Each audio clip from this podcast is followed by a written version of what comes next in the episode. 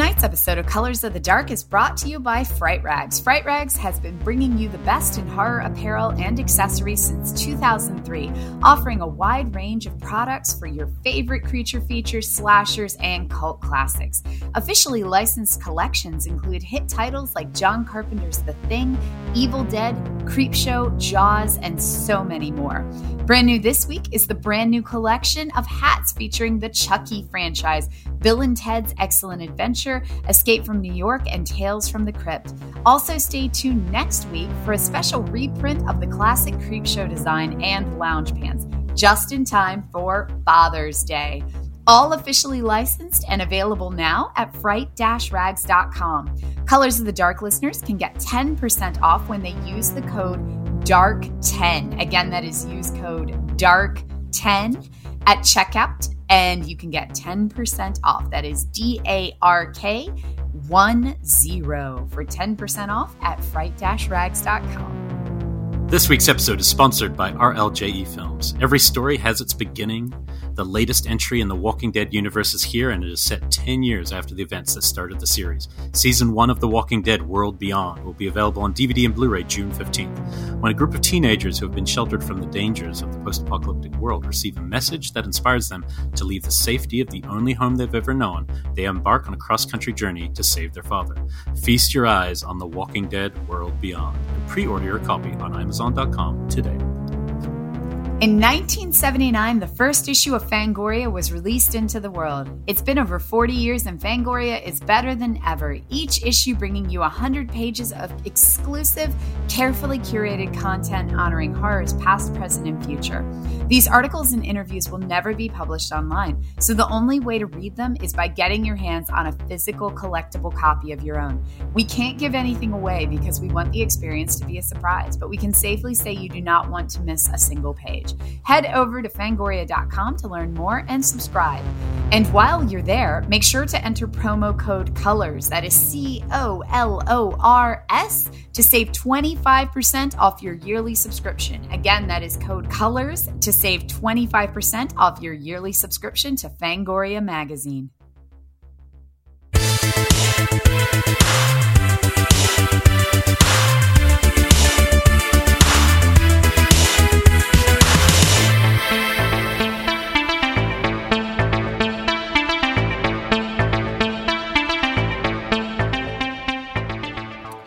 Welcome to Colors of the Dark. Uh, we have left the 80s. Uh, I am joined in the 2020s by Dr. Rebekah McKendry. 2021. Yeah, 2020. Oh, 2020s. Yeah, it could so be either. I have a whole decade. Okay. I have a whole lot of time. uh, your hair is a little less feathered, and I'm less flock of seagulls today. I but here we know, a little less, little less sprayed up, but um, we're back and uh, normal. Uh, I won't call it normal, but we have our standard show tonight where we have a fantastic guest with uh, just a really gem of a new movie coming out. It was definitely one of my um, kind of perks of the week was watching this. It really did lift my spirits quite a bit.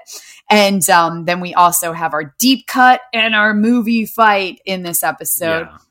Um, We went away for the 80s. We had too much to fit in, but don't worry. Uh, as as Becca knows, I'm doing everything I can to avoid any kind of traditional structure week to week. I know. I'm very much 10 years I'm like- of doing podcasts that were always the same. I'm like, I refuse to have any structure that's the same. True. It true. No, after years and years of shockwaves always being like, this is what we've watched and this is our interview segment, it was always And Killer just POV, and Killer POV had a similar layout. We are very much like, let's just mix it up each week. Let's get weird. And Yeah, I- this is our standard. You know, sometimes guests, sometimes not guests. We don't know. we don't know. It's gonna get crazy. I, I am um so kind of anal retentive with the structure. Um, so I'm trying to fight that because I know you're not. And so yeah, the, we're going all loosey goosey here. But I, I am sometimes. But I, it is just I just don't want to do the same thing. I don't either. So it's always nice to Uh, mix it up. I like I like Speak- that we did three episodes of list making, and now we're back with a traditional one. And hell, when I come back in August, I might do a Nightmare University style lecture. I'm excited about it. So Yeah, like we can pepper it in. It's it's it's our you know it's our space to do what we keeping it wild. So um, I mean, we we watched Winter Beast. We watched Don't Panic. We talked about it a bit on the Patreon, but you know, we can remind people that Winter Beast is just utterly bonkers. Winter Beast is a fucking trip. If you're gonna blind buy one film from Vinegar Syndrome, okay, you should probably buy a lot. Night Beast, Night Beast first, Night okay, Beast first, then, followed by if Winter you buy two, Beast. Winter Beast is epic. It is amazing. It is just this combination of like, oh my God, I can't believe this was ever made. And hey, this is actually a scary scene.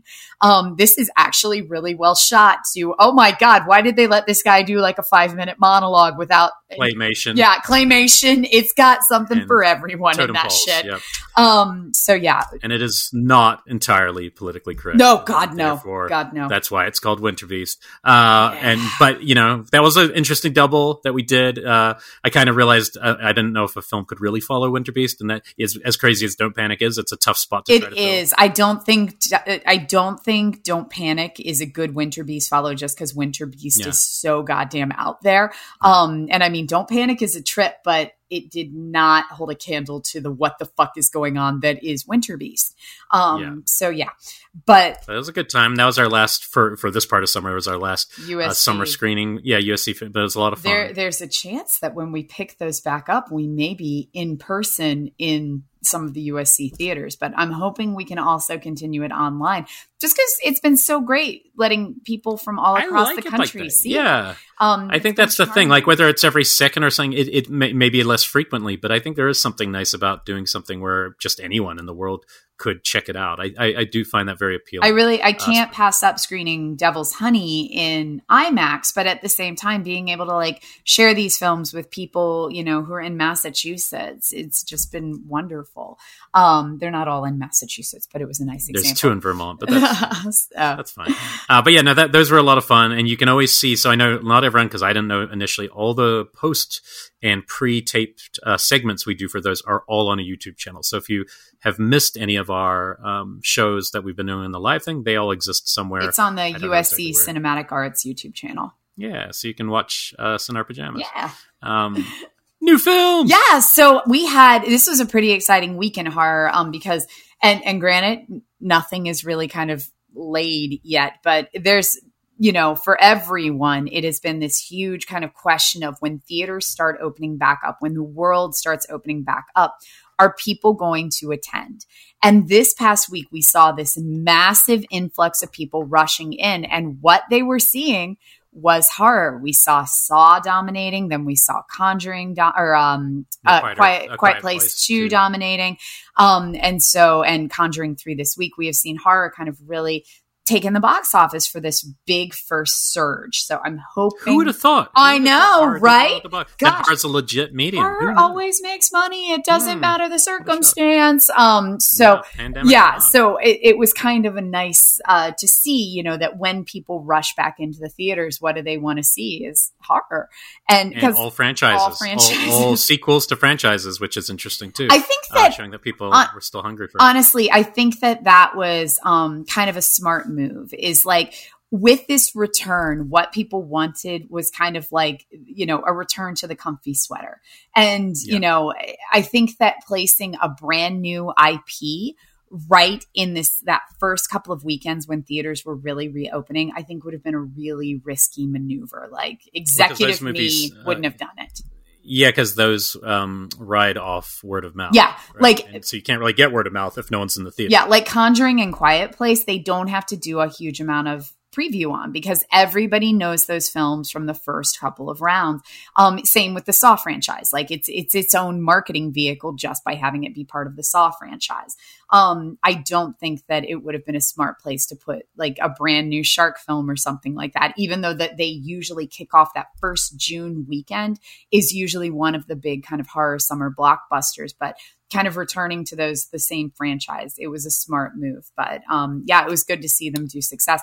And i'm also really intrigued to see kind of some of the long-term numbers on conjuring 3 because it did the simultaneous release to theaters and also to hbo max.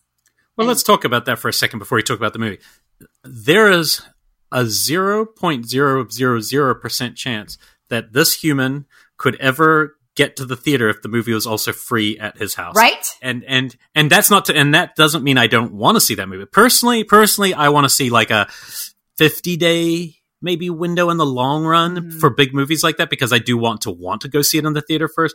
But that said, um, this one I gave an extra half star because I didn't have to see it in theaters and pay for it. Had I done that, I would have been more disappointed. Exactly. And so that's also an interesting. Whereas Quiet Ones, I haven't gone to the theater yet. I have a feeling it's going to be gangbusters. Everyone's saying it's great. Everybody said it's um, great. and it's bombastic, so you want to hear it loud. But I do think that's a very interesting. Like you're definitely right that if if it's going to be sim- simultaneous, and it's great to see people went to the theater, but there's and that's also because a lot of people don't have HBO Max. Mhm. So it's not like HBO Max is the easiest one. It's not like Amazon where anyone could get access to Amazon and push a button on Prime or something. yeah, like, like, that. it's a So- two ninety nine rent. Like HBO Yeah. Max is honestly a commitment that I've questioned having, and this kind of makes me say, okay, you know what? They're going full stop. I got HBO Max when they were showing the um I don't- the NXIVM NXIVM sex cult one, um the documentary on like the crazy celebrity sex cult thing. That's what made me get it. Is I was like, I have to know, you know, the documentary about the sex cult, which was incredibly fascinating and dominated. You know, I binge watched that shit for like two days and then kind of forgot I had HBO Max. Um, Yeah. and I'd watched like Lovecraft Country and a couple things last summer, but yeah, I honestly forgot I had it. And then suddenly when I found out this had gone straight to HBO Max, I was like, holy shit, wait, am I still paying for that? I am still paying for that. I know. No, Let's felt pretty exciting. this. That this is definitely the most exciting release they've had for me since they've had H because it's more like, oh, cool, I get to see that new Conjuring movie this easily, and I didn't have to do any work for it. So I'm glad that part of it. I was very glad Mhm. for, for in this situation. But in the long run, for movies, I would like to see it. I would like to always see some daylight between the theatrical. Otherwise, otherwise. Uh, quite honestly, theatrical doesn't have a chance No. in the long run if it's day and day in my mind. So, you know, but you know, let's see what happens in the short term. We're still not there yet. We still have a lot of people who aren't, who aren't vaccinated. We have a lot of people who don't want it. You know, the world's still not completely there, so it makes sense to be cautious with both. Yeah, it's it's definitely I think depending on where you are in the country would determine whether or not I would feel comfortable going to a theater right now. And I've been vaccinated. So yeah, it's definitely like a you know, it's different where you go a lot of places. So we'll see kind of what the long term like if this is sustainable, you know, with keeping theaters open, especially when it gets in the fall when it becomes a seasonal flu thing. But that said, I'm glad we have found a solution during the interim and I'm glad that we are still seeing some big stuff there. But that said, let's dig in. What were your thoughts on Conjuring 3? Okay, first thought was I was 100% sure this was going to be the Amityville one. So the whole first 10 minutes I'm waiting going, oh, and then he must go to Amityville. And then the guy must go, like literally my brain was so, and also the title, I was like, oh, of course it's that story. I didn't realize it was this other story that's a, you know, a, a real in quote mark Mhm. story. Um, I had, I didn't actually know this one. So, um, you know, okay, so my big underlining thing about this one, and we, and we probably will agree on this pa- fact is this felt like the Night Stalker TV show to the Night Stalker movie. Yes. Where this feels like a TV movie spin-off version of that franchise. It does not feel, and it's not the one thing I, I'm very aware of is I, I assume because James Wan's not the director that a lot of people are going to point at the direction as the problem. That is not the problem. The the problem is the script. There is a line in this movie at the very start where she goes, "But then where do we start?" And he goes, "How about at the beginning?" And I was like, "Oh, it's the script." Mine was no, um, our, our love is not our weakness. Our love is more than that. Our love is everything. Our love is our strength. And as but I was like, that should have been one line. Like it just Yeah, should have no, been compressed. Um, and, and whether it's the scripts or the way that Wan handled the scripts, he was always able to get around that and make it feel very authentic. With this, there's it's so much more procedural Mhm. than the others that which can be good, but in this case, really make it feel like a TV movie. From and and and look, it's a it's a pretty good one and it's fun. I still love those two characters. Uh, I, you know, I love their screen characters, not the real Warrens. Um, let's make sure that people understand there's a huge difference and go look it up for yourself to make your own decision on them. But like, you know, these characters, I like them. I like the way they're used. I like the universe of them. There's things, little things that really like surprisingly bugged me. Number one, if you're going to have their daughter appear in this movie, replace the actor who used to play it. How about don't put it in the movie because it was one scene It was- and she hugs Patrick Wilson. I'm like, why did you even and bother? there was very It's so little distracting. explanation about her. Yeah. She just appeared in one scene. There was a lot. Right, but she was a major actress in the other Yeah. two movies, and you're like, "Where's that character? Can't she just be gone away?" So that threw me off. Little things like that took me out of the world here and there. Mhm. Um, but it, but it was definitely that realization that yeah, it's this. There's the script is not as strong, and the and the kind of structure of it is a little. It, feels it felt overly familiar at this point. So, you know? well, mine, I mean, this definitely for me was a different thing than what I was accustomed to. Um, I will say the two and a half hour runtime. I will. This movie should have been you know, like 100 minutes. Um, it hmm. did feel, I felt the length on this one. Like it did feel like just a really extended, extended detective story that just kept going. Um, and yet I didn't think that the time was spent on the actual detective mystery because without getting too spoilery, when it came to the actual trying to figure out who is causing all this, it was just like, oh, it's her.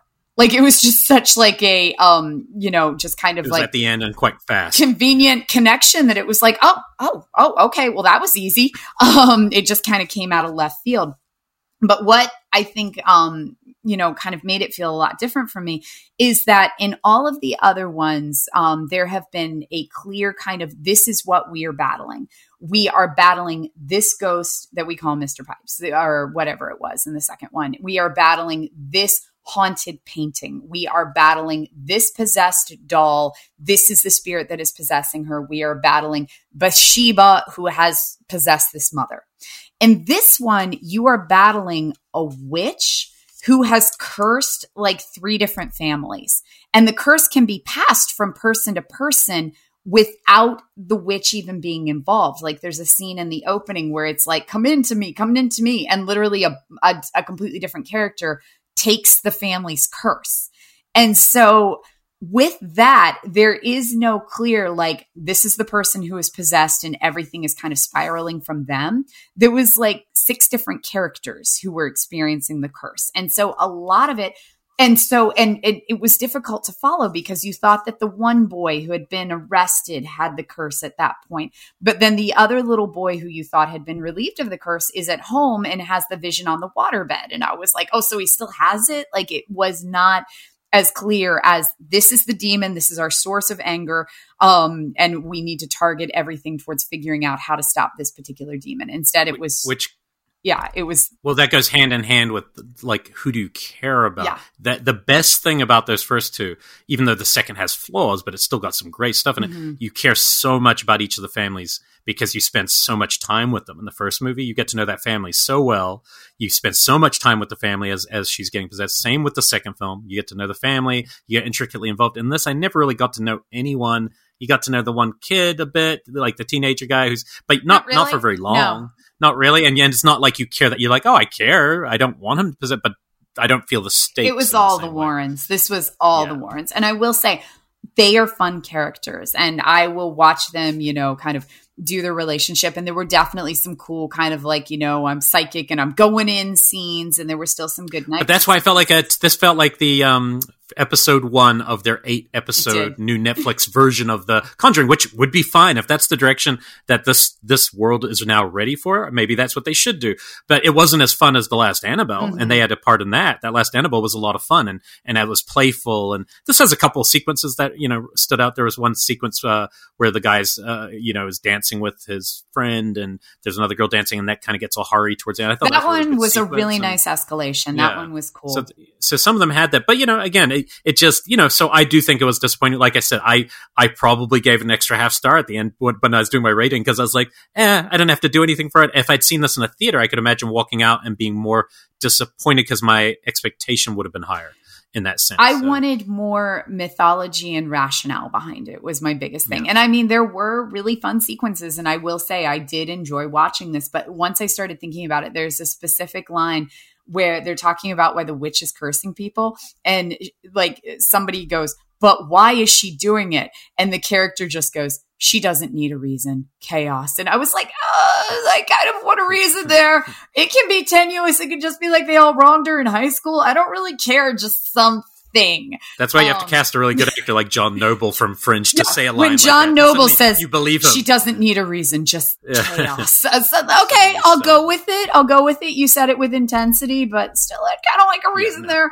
Um, but yes, but that's definitely said, worth watching if you have definitely it. Definitely still worth watching. It's but, you know, not the first two. But definitely still. And I don't know if it's like I'm not doing my full rankings of that universe. It's definitely above the first Annabelle for me, which I just cannot stand that first Annabelle, even though I love all the other Annabelles. Mm-hmm. Uh, and I don't like the nun much, not the script. There's scenes in it that are. Cool. I like some of the so, scenes, like the graveyard scene. Yeah, dope, yeah. There's I some good scenes. So I think I it's in that kind of realm. Did you hear me? Yeah, the nun, nun's got some dope. Yeah, scenes. there you go. Yeah, yeah. Uh, anyway, that's the conjure. But make up your own mind, uh, because you know, look, I know how much this world means to some people, and and it is a really cool world, and the leg it still has legs. Obviously, mm-hmm. whether we'll see these two too many more times, I don't know. But um, obviously, the universe itself, there's still probably a ton. I assumed uh, they were going to spin some of those really cool ghosts out from that last Annabelle movie, um, because man, well, like, that last one felt like Friday the Thirteenth, the series, yeah, that's why I like it. It was so like much, we got a closet full of literal ghosts, and if I don't see a Ferryman yeah. movie, then what uh-huh, is the Ferryman was yeah, really cool. What is this world even coming to? Or the Bride? There was like a really cool bride in that.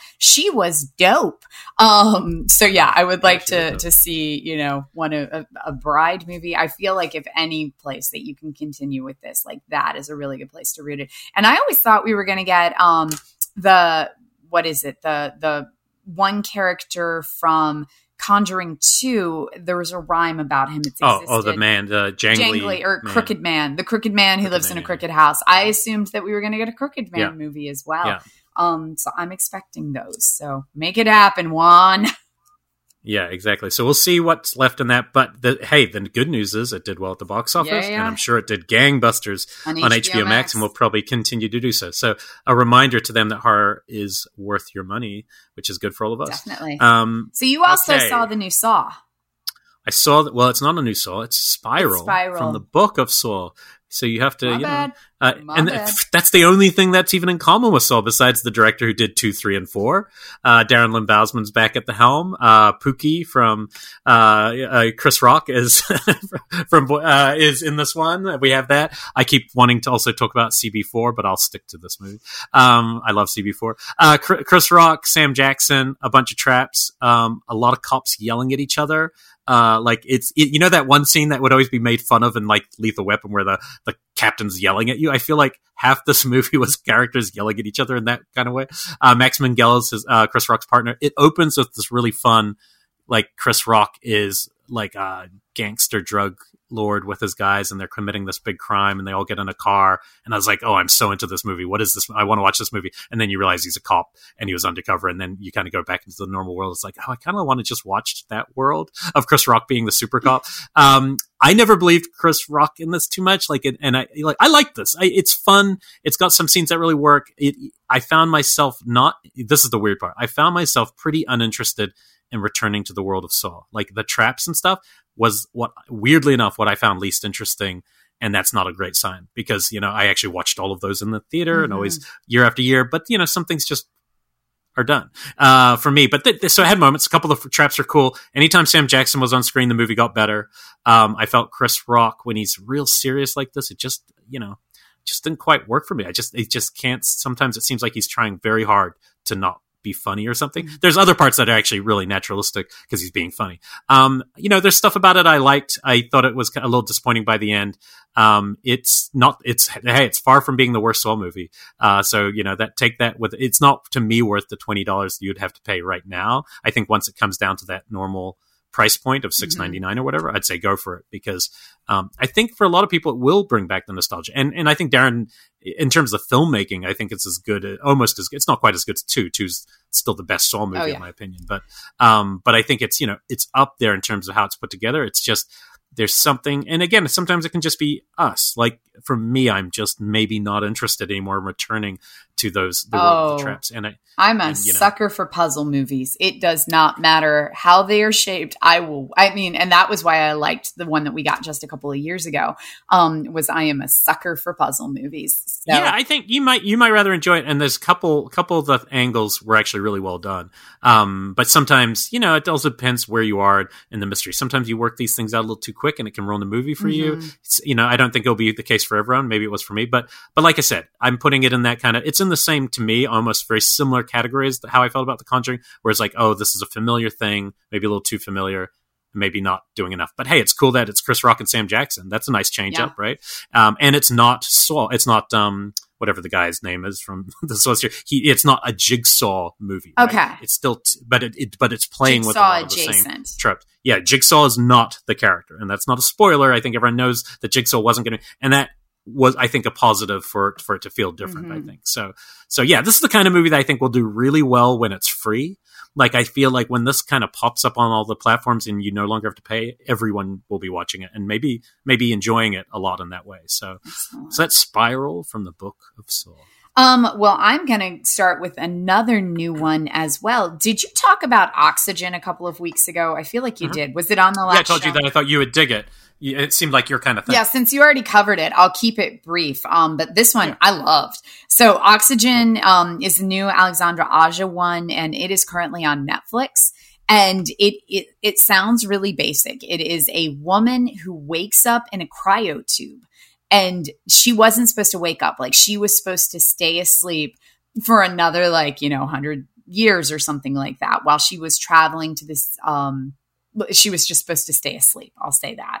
And it's a hard one not to. Yeah, it's a hard one not to because you got. But it hasn't got much. But that you know? said, you, you find out like what's going on with, uh, and yeah. there is only a certain amount of oxygen within this cryo tube. And she wasn't using any of it while she was in cryostasis. But now that she is awake, she's using it very quickly and is going to die unless she can have someone find her and figure out why she is shut in this cryo tube and how to get her back to either cryostasis or let her out. And the only instrument that she has is this concierge computer inside the cryo tube, which is basically like a souped up Siri or an Alexa, um, where she can be like, Who am I? And it will tell her it only knows like her pod number. You are pod number 597. Well, who's in pod number 597? And so she has to go through all of this stuff to try to figure out who she is, who to call. She tries calling the police and the police can't find her. Um, she reads them the serial number on the pod and they can't find anything because they show that that pod was destroyed years ago. And so it's all of this kind of detective work while she is laying in a pod um, and so it sounds like it's going to be really boring, but it is a really, really fun kind of science fiction thrill ride. Like I, it's one of those puzzle movies that I was like totally into. Additionally, the pod keeps trying to kill her at various points. Hmm. Any, cause apparently the pod has like this humane setting when it's like, you're going to suffocate in 10 minutes. I'll take care of that now. And then all these like needles with like death serum come out. No, it keeps trying to give her a, what is it? Like a, a shot to relax you. Yeah, it keeps trying to give her a sedative. Would you, would yeah, you would like you like a sedative? sedative? um, and so it's, it's, there's funniness to it as well. Like it's got some humor to it in just the way that she's reacting with the pod and the information that she's finding out along the way. Um, but at the same time, it is this ticking bomb because you know at the very beginning that she's got less than an hour of air left. And how is she going to kind of fix this and what's going to happen from there? And, um, and even why is she there? And she has no recollection of who she is. She can vaguely remember her first name, but that's about all she's got at the start of it. And um, then she starts getting flashes and she learns things from the concierge system. So this one, it, it's on Netflix, so you probably already got access to it. And it was just um, a super fun little tight watch. It's only 90 minutes, so you're in, you're out. And I really enjoyed this one. And so that is. I like Aja as a director. Yeah, this one. And he does really well with these enclosed spaces because after I started watching this, I was like, dude, this is like, and we'll talk about this in a little bit with our guest how do you shoot a movie with just one person? Like, where do you point the camera? Because usually it's like coverage and locations and establishing shots of big giant buildings we're about to go inside of. And, you know, here's my giant monster and here's the monster. Like, you're looking at things. If it's one woman in a cryopod talking to a computer for a whole movie, how the fuck do you make it visually interesting? And he does. and, get the right woman. Yeah. And then it feels a lot like Crawl where it, you know, it's just two people in that movie for the most part. And you do have some alligators and cool set pieces, but yeah, it's really and high tension. I mean, you go back to high, high tension, tension. It's all that's that's mining a lot from small spaces, mm-hmm. yeah, and uh, trapping her in the back of the car or wherever it is. Yeah. So yeah, no, yeah, I thought it was fun. Yeah, really. And, and I love that actress, Melanie Laurent from uh, Inglourious Basterds, is is fantastic. So good in this. So yeah, yeah that is yeah. Oxygen currently on Netflix. I will say it's not like a horror movie where you know there's not going to be a lot of bloodletting. It's not Spiral, um, but it's it's almost like an episode of just Black Mirror. Right. Like it almost might be your expectations might be served better if you go in thinking it's like an episode of a great sci-fi anthology yep. or Twilight Zone versus calling it a movie where it's like, well, it's simpler than you know. It's hard to hard to. I know it's right now we're just talking about definitions, but even buried feels more like a movie because there's more scenarios to buried. I remember where Ryan Reynolds is in the coffin mm-hmm. and all he has is the phone and stuff. Um, but but but that's not to belittle it in any means. Yeah. Like I just I think it's a really interesting piece. So um, cool. Yeah. So I the last one I had that's new was super interesting. I didn't realize it was out till only a couple nights ago, and then I just watched the first two episodes. So that is Lisey's story, which is the new Stephen King eight part uh, adaptation of one of his what he calls his favorite book or most personal book. Julianne Moore in it, correct? Julianne Moore, mm-hmm. and this and the cool thing is Stephen King wrote all the episodes himself, which is you know Stephen King doesn't do much. And what's really interesting is the director of it you know, I always love when he chooses an interesting director for an interesting project. It's Pablo Larraín who did um, that Jackie Onassis biopic, mm-hmm. where it's just like you know Natalie Portman as Jackie, the camera's on her the whole movie, and weird discordant under the skin music, and so it's not horror, but it, fe- it felt like horror. And he uh, he's made a couple other early films in Argentina that I really like that are uh, pretty intense too. So he's definitely an art house, somewhere between art house and um, weird tension director. So this, I literally probably wouldn't even be able to tell you what this is going to be from the two first two, and I'm I took the IMDb description and I'm not even up to that in two episodes. Uh, the description on IMDb says a widow becomes the object of a dangerous stalker obsessed with her husband's work. So that hasn't even really started in episode two. None of that. So all I know is that Julianne Moore is clearly a widow in the opening and she's still very upset that her husband, who was Clive Owen, who was a very famous author, um, has died. You then see how he died. Uh, he's doing he's doing a you know uh, opening a new wing of a library or something and a obsessed fan yells something at him and shoots him and she was there a lot of people were there it's very public uh, her sister's jennifer jason lee and her other sister's joan allen so it's like three massive stars wow. you know and joan allen's really almost unrecognizable she's not mentally well in the mo- in the show and she's kind of almost going to lost places. Uh, Jennifer Jason Lee's kind of the sister who's always annoyed with Julianne Moore. So Julianne Moore, uh, so there's a lot of mystery around Clive Owen. We've never met Clive. We've only seen him in the flashbacks. Um, the first episode was really very drama based, and I wouldn't have even known it was a genre piece except for one scene, which was very interesting. So basically, what you start to realize is if Clive Owen was this great author, you start to go, oh, but did he have some other power, or is he tapped into some? It don't. This is going to sound weird, but if I just watched the first episode, I would have said that this feels more like a Clive Barker story in my mind from some of the books I read when I was younger, almost fantasy Weaveworld esque, wow. just in the one element. Um, and then the second one was a little trippier and got, but it's definitely a grief show. It's about grief and loss. And then what we start to see, so I mean, only breadcrumbs of what this is going to be. Mm-hmm. I really couldn't tell you too much, but the breadcrumbs are he's left clues for her for something. He says, "Your hunt begins now." Clue number one, and it's the thing that she, um, you know, hit the guy who shot him with on the on the day of the thing. And there's a little clue of it that he's le- so he's obviously wanting to lead her somewhere. We don't know where yet. And and I thought it was a three part thing. I didn't realize it was eight parts. And so when I got to two, I was like, "Oh, how is this going to get wrapped up so quick?" And thankfully, it's more. But it's really well made, and it's really kind of oblique and arty and odd. And it's on Apple TV. But I'm totally in. So there's a new one on Friday and I'm very curious where this goes. I did talk to my our friend Dick about it, and he had read Lisey's story, and he said it like changes genre every like hundred pages. It became a different thing. So I'm, I'm excited to see. The, the, only kind of genre thing is they keep showing the three girls when they're kids. Mm-hmm. They used to pretend they were on a sailboat, so it shows a real sailboat with these kids, and the shoreline where all these people look really weird, almost like where the wild things go, but all the people look like like almost characters from a Conjuring type universe. Mm-hmm. So it's mm-hmm. kind of creepy and weird, but you don't know where it's headed. And that's it. Like what I'm saying doesn't, and the stalker thing's just starting, but it, it's very unclear where it's going to go. It's just some guy who's totally obsessed by her husband's work and he wants to convince her to let go of some of his manuscripts that are, are unpublished. She mm-hmm. doesn't want to publish them. And that's all I really know. But I, I didn't even know this was coming out. And so Uh, I love Julianne Moore. She's still one of the best actors working today, and she's great in this. So very curious where this one's going to go. Wow. Um, and I'm kind of cool that it's glad I had Apple because I don't pay for Apple. I did the thing where you already had bought something, so you get it for a year. So, um, and I, there hasn't been too much on there. You know, for a servant was interesting, but I haven't watched a lot on Apple. Wolfwalkers, which is not a horror film. It sounds like a horror film. It's a cartoon. They- it was yeah, nominated for an. Oscar. It's great. Yeah. Um, and I got Apple TV just so we could watch that because my that. daughter was such a huge fan of Secret of Kells, their prior film. Um, Yeah, it looked like her too. yeah, it did look like her. like her, yeah, Um, bit, so. no, it definitely did. And So yeah, check it out if you're interested into the more head. It definitely feels like an A24 type thing. Mhm. Like, oh, what is this kind of story? okay. Um, and I love when I don't know where something's going to go. Like I have no clue from the first two episodes, but I'm interested. So that sounds that's awesome. Lisey's story. Um, okay, I will say really quick that um, if you are listening to this and want to check this out on our Patreon Deep Cuts episode, I talk about this amazing new movie called A Record of Sweet Murder that I am still thinking about.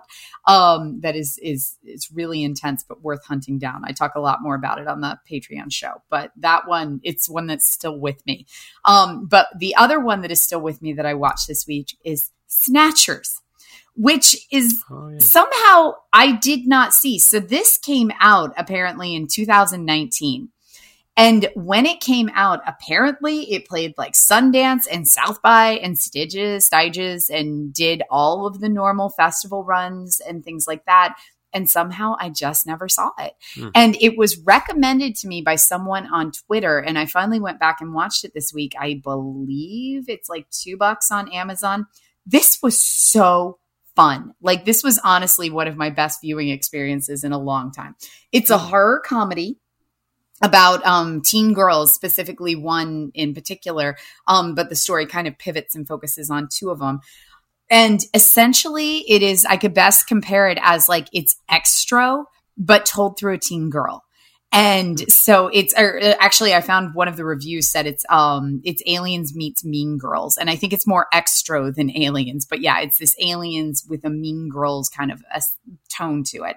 The whole setup is this high school girl um is really kind of trying to be popular and trying to fit in and she's been dating this really hot guy but he gets angry at her cuz she doesn't want to have sex. She's like does not want to lose her virginity yet and real uncomfortable with it and suddenly he breaks up with her and she goes through this thing where she's like well i have to get him back so i'm going to have sex with him. And she goes over and has sex with him and it's their very first time.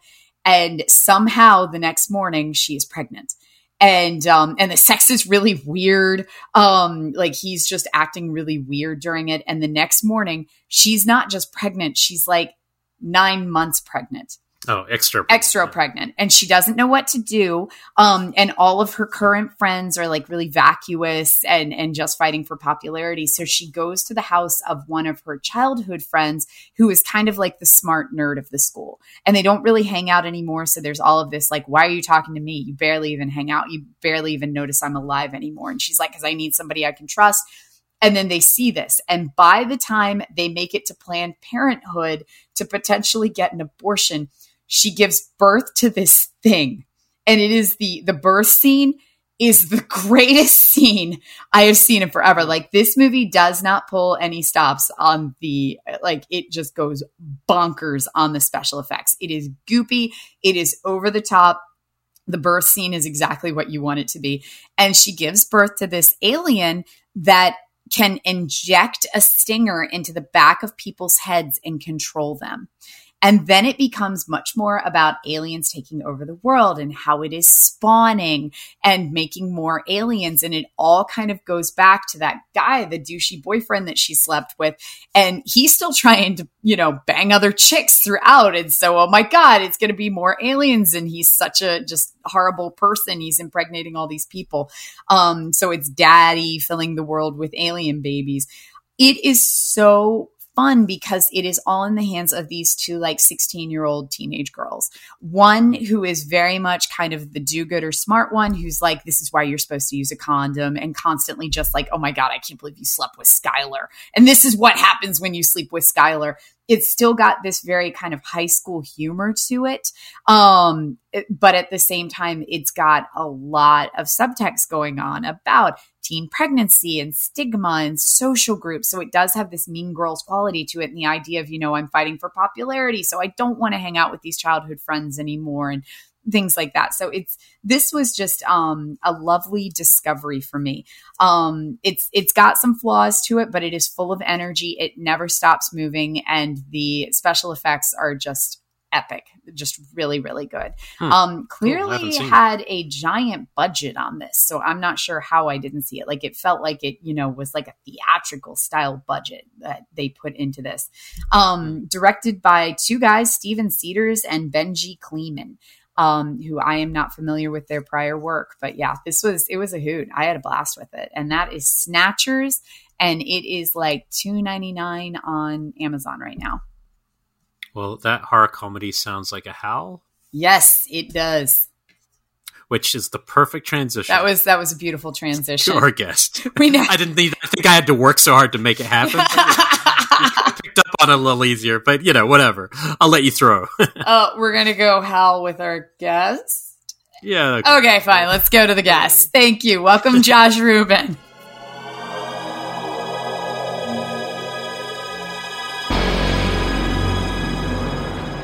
I am so excited to have our guest with us tonight. We had wanted to bring him on for his um, most recent film, Scare Me, and missed it. And so we are now getting him on for his brand new film that is coming out in just a couple of weeks. And uh, yeah, you can you can give us the correct dates. Welcome to the show, Josh Rubin. What's up? So glad to be here. Thank you. My pleasure. Oh my gosh, thank you so much for joining us. So um, we had the uh, fortunate opportunity to check out your new film last night, and it is so funny. It is just so hilarious. Um, but yeah, I just we wanted to talk to you after Scare Me came out, and you guys did a screening of it at USC, yeah. um, where my day job is. I teach at USC, and a whole bunch of my students had gone to see it, and they came back into class the next day, and they were so excited about telling me about it. And then I went home and immediately watched it that night, oh. and um, just because my students had been so enthusiastic about it, so Thank you so much for joining us here. I'm so happy to be here. I got a belly full of poke and a LaCroix. I feel truly Los Angeles right now. So Oh hell yeah, that is that is incredibly incredibly LA. um, so yeah, so start by telling us a little bit about Werewolves Within and kind of how this one came to be. It's a lot bigger concept than Scare Me, and so I definitely want to hear about kind of the production of it. And I never I never knew about the video game, so this I watched your movie and then realized that there had been a video game. I was like, that really? Makes, There's, and then I looked at the graphics. I was like, that's awesome. I, I, walked into that project. I didn't. I hadn't heard of the game. I just thought Ubisoft Werewolves Within. Okay, it's going to be the game about you know a medieval town and social you know a social deduction game you play with your with your headset but um, it's about a, uh, a, proposed pipeline that basically divides the residents of a small uh, sort of a Amblin like town. Um, and uh, they, uh, once a blizzard hits, they're all forced to sort of uh, hunker down at a local inn where um, resentments sort of boil over and um, a creature picks them off one by one in the dark. Uh, and so it's sort of uh, someone called it claws out, like knives out with a werewolf. That's yeah. kind of the easiest way of maybe explaining yeah. it. Although I, I, wish I wish we were that um, that skilled um, as Mr. Johnson, but um, it's it's definitely I, I, also, definitely a ride. It's uh, Agatha Christie in Northern Exposure. Yeah, there you go. Way better. Yeah, that's yeah, I like that. That's what I I was like. It feels very. I was thinking Twin Peaksy, but with yeah. like a very kind of like mousetrappy vibe. Yeah, there you go. Um, so that's awesome. So where did you guys shoot this? Because it feels like an actual adorable little like you know idyllic town. The main street is actually a town called Phoenicia, New York. So I'll, I'll nerd out on a horror level with you guys because um, that's why we do this the town of Phoenicia, to my recollection, um, the most recent horror film or the the last time I'd seen that town in a horror film was Larry Fessenden's Wendigo with Patricia oh, Clarkson. Oh hell yes! Um, where they yeah. also snowy. Yep. Yes. Oh, great! Another great snow horror. Yes, yes. Um, the little girl wandered into the hard the uh, pharmacy, Phoenicia Pharmacy, which no longer exists, Um, but um, that's the main street where we shot. Uh, Finn Wheeler, played by Sam Richardson, this, the the forest ranger, and Milana Vayntrub, who plays Cecily. Them kind of walking through this, the town of Beaverfield, meeting all the residents. So um, Main Street was Phoenicia, but we mainly shot at the Lodge, which is a real event space called Spillian in Fleischman's, New York, which is where Jim Jarmusch filmed The Dead Don't Die. Oh wow. Yeah, so we we um we brought some more some more genre um some more genre love to the Hudson Valley with this one, which is really exciting. So Yours was is quite a self-referential. Yeah, you, you don't have a line where somebody talks about the script. yeah so- correct. Yeah. We're not too meta in this one. Yeah. Now, was it actually snowing? I mean, the snow, this is a true snow horror, which Elric and I are both really big fans of snow horror, but the snow was what made it that they were trapped, that there was no way out, and that there was just this constant, you know, kind of falling aesthetic through the entire film.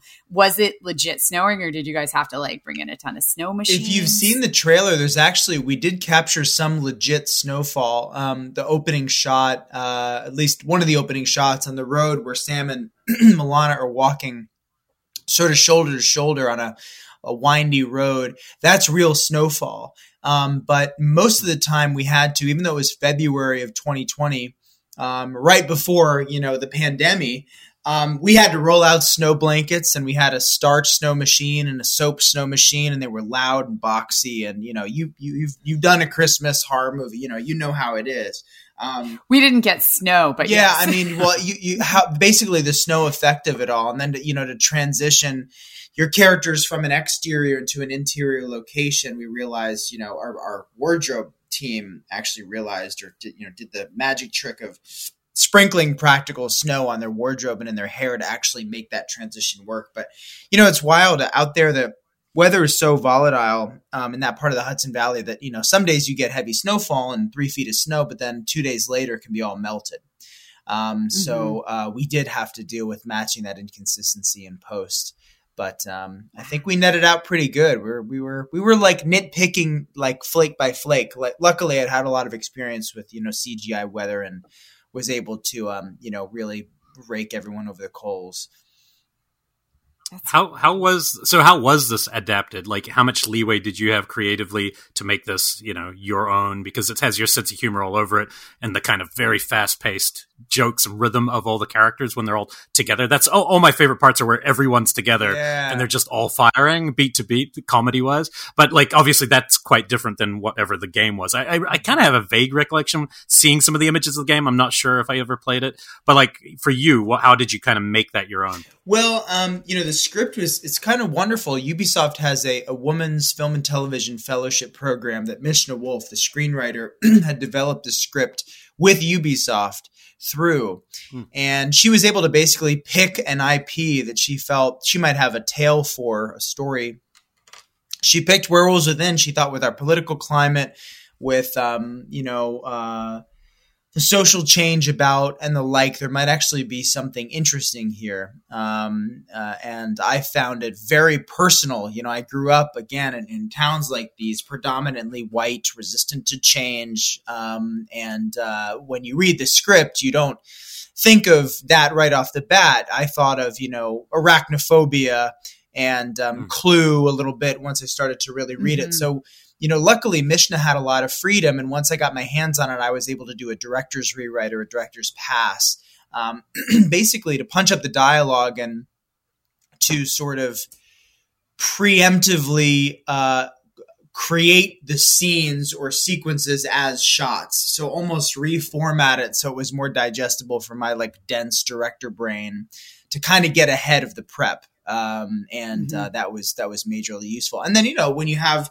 10, 12 cast members that are as you know that are that are comedic superheroes or acting superheroes the way that you know Michaela Watkins and Sarah Burns and Sam and Milana are, etc.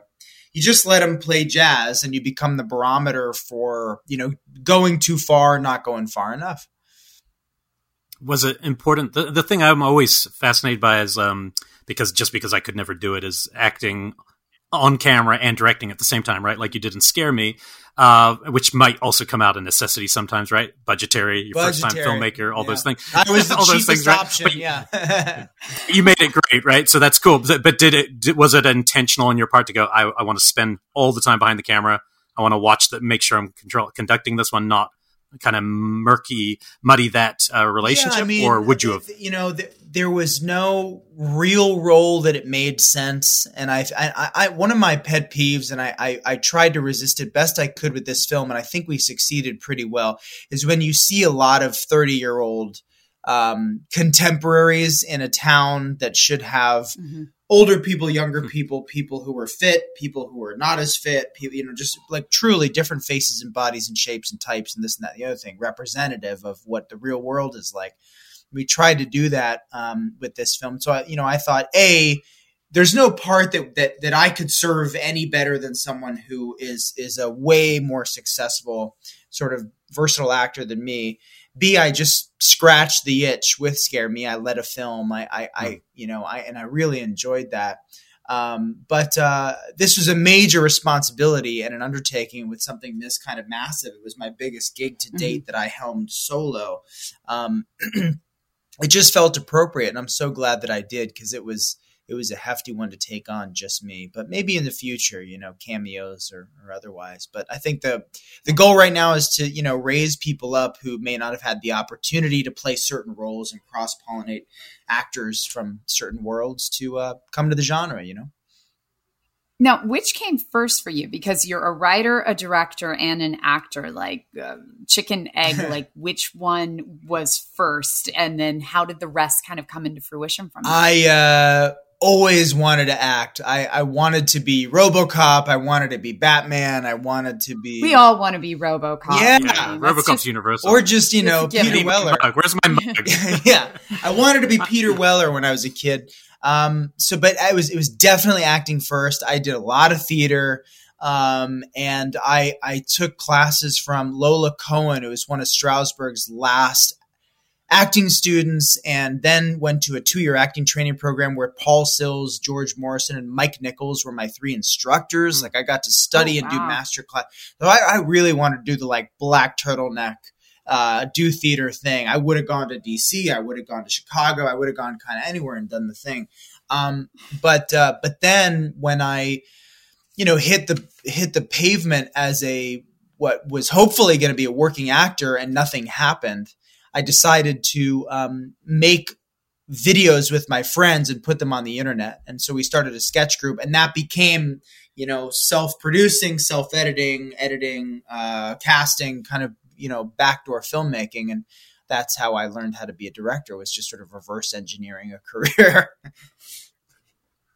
Did Mike Nichols have any tips uh, for the filmmaking side, or did you never get to kind of share that he, side of your interest? He had a um, we so we would do these three hour acting. Oh, they were they were um, they were uh, master classes we do with him. So we'd come in every Wednesday when he wasn't filming at the time. It was Angels in America.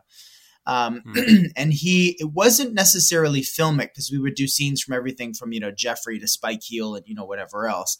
And he would, um, he would always make you feel after you do your five ten minute scene like you know like you were a contemporary to him. He would he would like compare your acting problem or your talent to jack or meryl or you know any any number of people mcclane any number of people that he'd worked with. So you felt like he made you feel like like royalty which is one of the beautiful thing about him.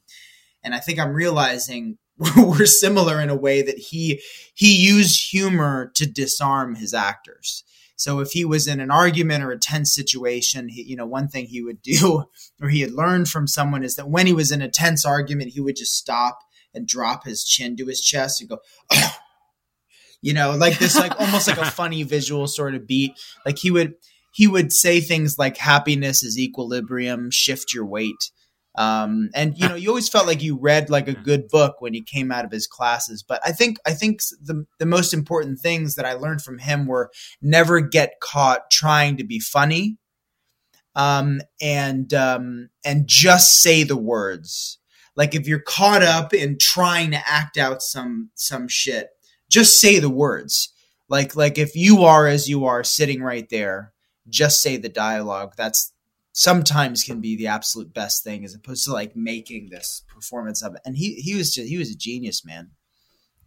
Oh, yeah, I mean, he's probably one of the most underrated American directors because mm-hmm. he didn't do the same thing. Every movie's so different that he was hard to pitch. He's not like Peckinpah, where you go, he's the Western guy. This guy yeah. made The Graduate, uh, Who's Afraid of he Virginia. dipped into Woolf. horror with Michelle Pfeiffer. And, hey, I was gonna say, yeah. and Wolf is Wolf is good. I was know? gonna say that's another thing you have in common. Yeah. He made a film called Wolf. so right. wow, he made a werewolf film, Mike. We did it, and and it snow, werewolf and snow. It has multiple mm-hmm. snow scenes from memory. So. Oh my gosh, I haven't seen Wolf in so long. I need to go back and rewatch it's pretty, it. But your film could have used somebody peeing on someone. Yeah. no, no, I don't think I don't think you need pee scenes. I thought that was, that's the best scene in Whoa.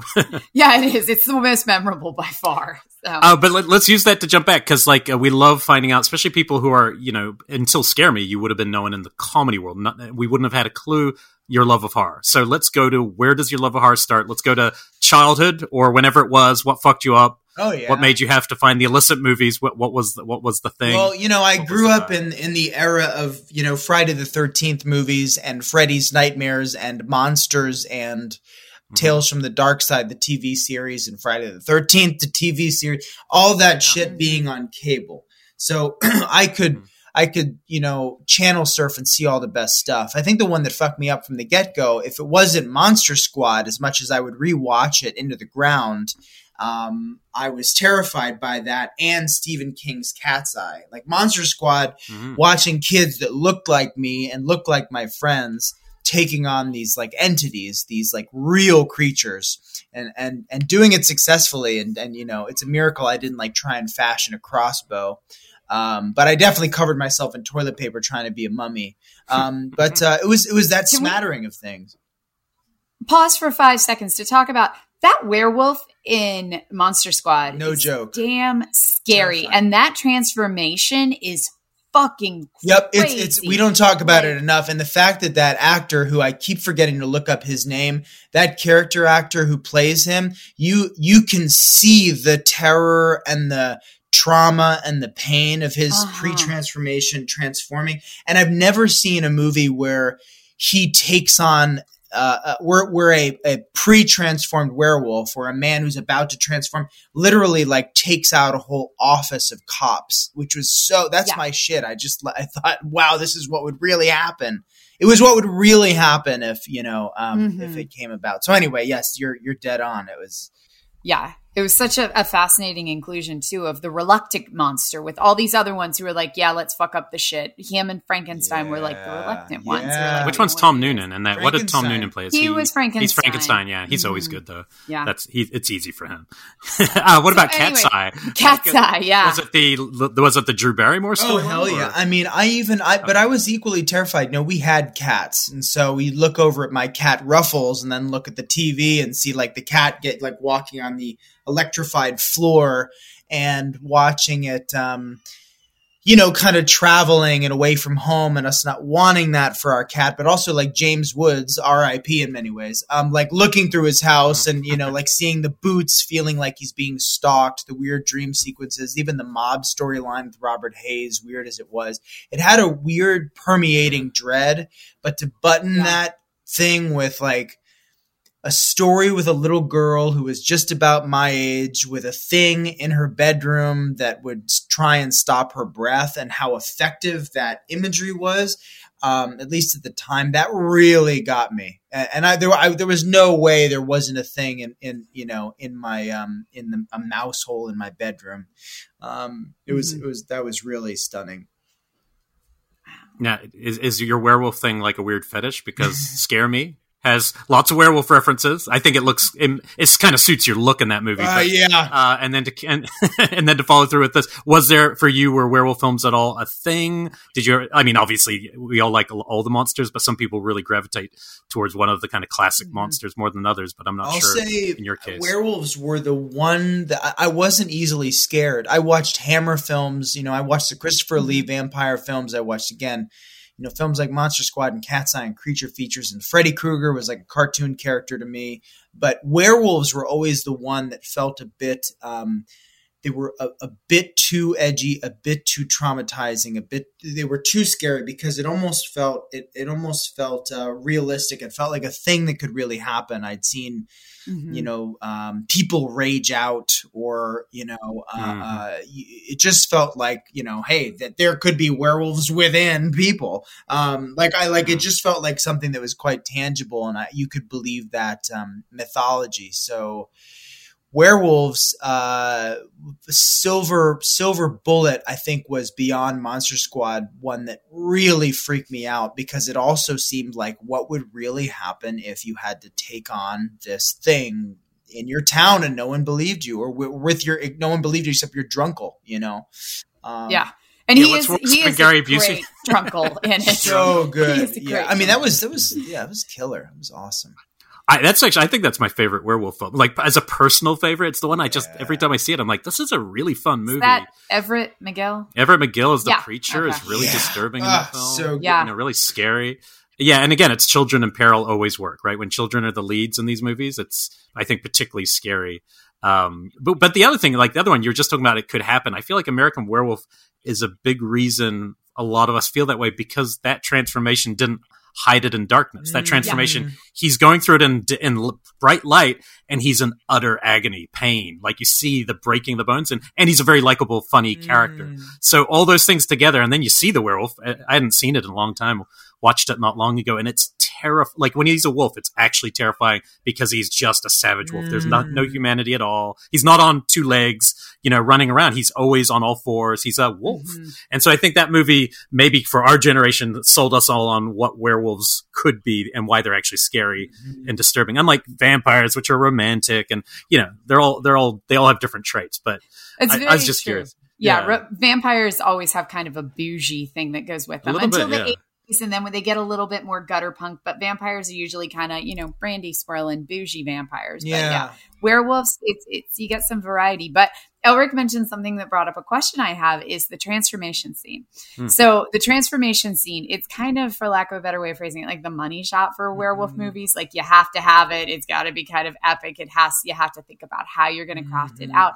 And you had a great one. Um, so I would love to hear about kind of like how you went about crafting that out, what's practical, what's CG, and kind of how you married the two together. Without any spoilers. Okay, without, With no without spoilers, spoilers about who is doing the transforming. Let's just say at some point we see a transformation.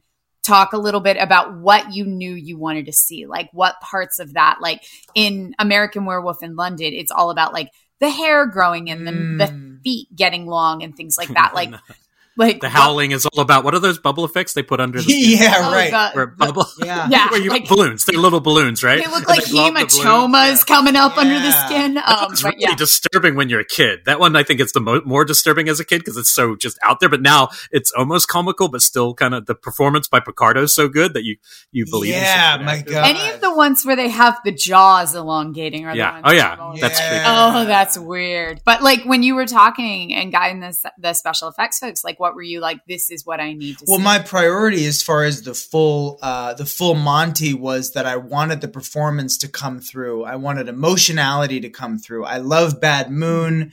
I love late phases. Even I love. Yeah, um, I you know, I love I love Silver Bullet, but you you can't really see emotion um, through mm-hmm. those characters. I would I would take Wolf and and and at least before he became a dog, um, you know, uh, before I would take uh, at least you know in this iteration so- something that was just like like hulking because we've sort of seen it before. So I didn't want to hide my performer, so that was that was sort of priority. As far as the um, the transformation goes, we didn't have a lot of money, we didn't have a lot of time, and we didn't have um, a practical effects supervisor that could build us sort of a double of our actor, let's say. So, you know, when um, this character is like throwing their hand to the ground um, without giving anything away, and there are sort of nails beginning to form on that hand. I actually was the one who saw on on the um, on the monitor. Ooh, I got an idea, and I ran around and started pulling up their sleeve off camera so that it looked as if their arm was lengthening. Nice. Um, it was like you know in camera effects, and also too. Um, a lot of sort of you know body work. Uh, I was you know having this accent, you know, do, like really you know do your kind of drop shoulder bone break sort of a thing, and let's just do it with sound design and shoot it in a certain way, and it actually is very effective. And then you know to to mm-hmm. to hone in your visual effects on things like the eyes, which are super super effective and important. Um, that's uh, that's what drove it home, and then color too. You want to make sure that the you give the skin a nice kind of organic finish and, and the light hits it in a certain kind of you know um, uh, a lustery way and then uh, so it feels alive and then uh, yeah you cross your fingers but um, we'll see still a better move than letting it just be a cg you know better to be unseen a lot mm-hmm. of things than just when yeah. i think there was a tv show that had this beautiful move. What was it? There was that Eli Roth produced TV show that was back in the oh, Hemlock Grove. It was Hemlock oh, yeah. Grove. And yeah, and that was that was everybody's one, complaint. Yeah, it did have one amazing transformation, but so much of it was CG driven yep. that after that, that you just it's very hard to concentrate and keep looking at something like that. Yeah. You know, because it's just so other yeah. for us. But uh, but yeah, no, you, you, did a great job, and we won't we won't say more. Than I mean, it's also uh, funny because two of the best movies I feel in the last year have both had snow and werewolves. Because yeah. Jim's movie was also great, yeah. but but thankfully I felt because I was a little worried about that because I like that movie so much. They're so different. They're as soon as so as five minutes in, I was like, okay, cool, totally different movie, yeah. almost different genre mm-hmm. in a lot of yeah, ways. Um, yeah, I, like Wolf of Snow Hollow is kind of it's wild because he made like somewhere between like an art film and a Fincher film, you know? Yeah, it right? feels like Zodiac at the end, it, right? feels like, like, Zodiac. Yeah, it goes full like yeah. Zodiac at the end. So yeah, it's a completely different subgenre. This for me fell more into like um I'll say the weird little town category of like mm. tremors or arachnophobia mm. or even Demon Knight where it's like this oh, collective of people. Language. Yeah. Um so yeah. No, that and that's immediately what I thought of when it was Demon Knight. Like when you look at the weird people and kind of the enclave of just this pastiche of society that's holed mm-hmm. up at the mm-hmm. hotel in that that's literally how this felt which brings me to my next question is talk a little bit about working with as you said i mean these are like you know kings and queens of comedy here we've definitely got people who are really well vetted I, I spent a lot of time on imdb during this movie going where do i know that person from mm, and, and yeah. so much so that i was like oh my god it's the girl from the sprint commercial it like it was um, mm. um killing me um to get that far with it and so just like every single person has some type of iconic um comedy backing a lot of times horror comedies are difficult to begin mm-hmm. with um, and I, I, would love to talk about that yeah. next. But kind of when you get a whole bunch of comedians into a room, it's always hard to kind of keep them from kind of trying to one up each other, yeah. um, or more of kind of like letting the personalities become overwhelming. So I'd love to hear you talk about like how you kept it kind of it, it simmers it's mm-hmm. it, it mm-hmm. has its like screwball moments but it simmers through the entire thing so how you kind of like were able to maintain the comedic timing the personalities um oh gosh, his name's going to escape me. Uh, the gentleman who is also in um, what we do in oh Harvey Guillen, yeah. Harvey Guillen, thank you. Um, so yeah, most uh, our listeners, I'm sure, will know him as Guillermo from um, What We Do in the Shadows. Like he was just this beautiful unsung hero in the movie, mm-hmm. um, which just just I'd love to hear you talk about working with them and the comedic timing of it all. Well, you know, so much of my job was communication. So the first thing is you're talking to all 12 actors and you're saying how the, my very first thing is well explaining to them you're going to be taken care of. I've only done one movie but I'm doing this for a long time. Um, and introducing some communication about tone and what you're going for. And what I would say is don't be freaked out by the title, even though it's Werewolves Within, and that's a wacky one, and you're up on your heels and you might be nervous about, you know, is this going to be the right choice? What I want to do is make Fargo if it were in the Amblin universe. And mm-hmm. people kind of go, oh, okay. Well, how are you going to do that? As actors should and will challenge you, and producers should and will challenge you. And say, well, I will never uh, get caught or let you get caught trying to be funny. So I pull on my mic of it all. Um, and then it becomes about, you know, especially for those big scenes, making sure everyone understands who they are and where they're coming from. It's that old acting school stuff. Like, you know, here's here's what you want, here's what you're resentful of, and what your kind of goal is. Um, and just kind of let them play. And you don't want to do too much because these actors have worked with Spielberg, the Coen brothers on HBO, you know AT and T spot. I mean, they're they're they're super pros. So when you give them AT&T. enough kind of you know communication, they um, they will find the camera. They will find their marks. They will figure it out. Um, and uh, and and so then it becomes about like, hey, you know, Harvey, great improv there. Let's pull it back. We might, you know, might may not be able to fit that joke there. Um, let's uh, let's add this, subtract this, you know, blow it out here, more physical comedy, whatever. Um, my, the whole thing was, you know, um, being kind of a barometer and making a decision. If they take it too far, you say pull it back or a little bit, or you know, there's there's kind of not enough. And tonally, again, you know, how do you balance horror and comedy? It's it's again, it's it's playing emotional stakes for real. It's saying you can be as big as you want within the confines of this reality. The reality is this. Your personality is, you know, this is a real human being you're playing, but these circumstances are wackadoo. Um, and uh, just don't get caught trying to make this joke work. Um, and none of them do. They all play it for Yeah. real. They're all fantastic actors.